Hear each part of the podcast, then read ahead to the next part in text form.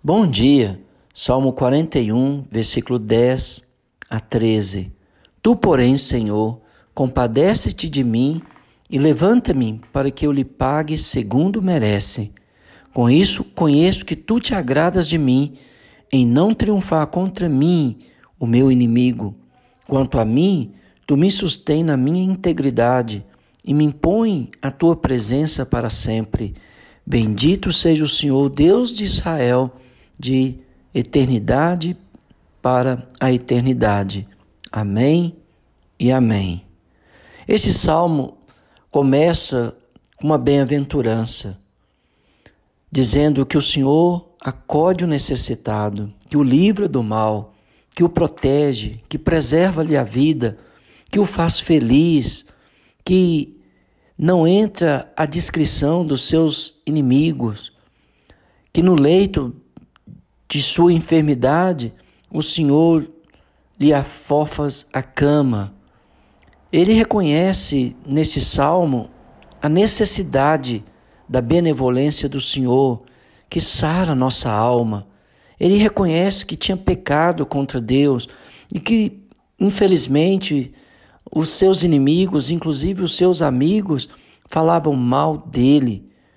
E e mesmo quando estes iam o visitar, diziam coisas vãs e maquinavam em seus corações coisas más, rosnavam, odiavam e maquinavam o mal contra ele.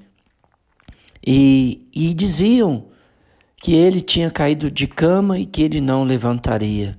E até seu amigo íntimo, em quem ele confiava, em quem ele estendeu a comunhão, tinha levantado contra ele.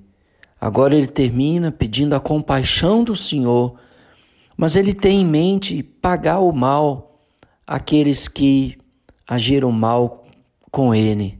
Esquecendo da lei de Moisés, em Deuteronômio 32, verso 35, que diz que a vingança pertence ao Senhor. Também no, no livro de, da lei, está escrito que se o animal do nosso inimigo for achado caído ou perdido, deveríamos conduzi-lo até o inimigo, porque do Senhor pertence a vingança. No Novo Testamento, Jesus nos ensina a orar, a abençoar aqueles que nos amaldiçoam e nos perseguem. Eu sei que é uma tarefa difícil, mas não impossível para aqueles que estão se educando na fé santíssima que foi dada uma vez por todas aos santos. O Novo Testamento ensina-nos a deixar vingança nas mãos de Deus. Não vos vingueis a vós mesmos, amados, mas dai lugar à ira, porque está escrito: A mim pertence a vingança, eu retribuirei. Disse mais o apóstolo Paulo: Não te deixe vencer do mal, mas vença o mal com o bem. Muitas vezes os nossos adversários, vendo a nossa derrota, o nosso fracasso, ah, querem se alegrar e gritam de alegria. Mas Deus visitará essas pessoas e retribuirá a cada um segundo as suas obras.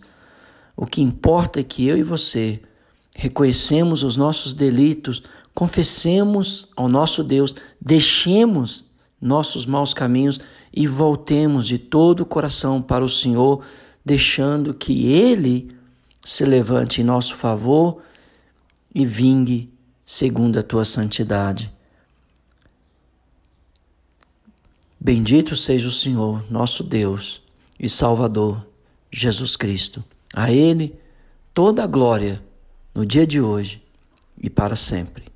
Que Deus te abençoe.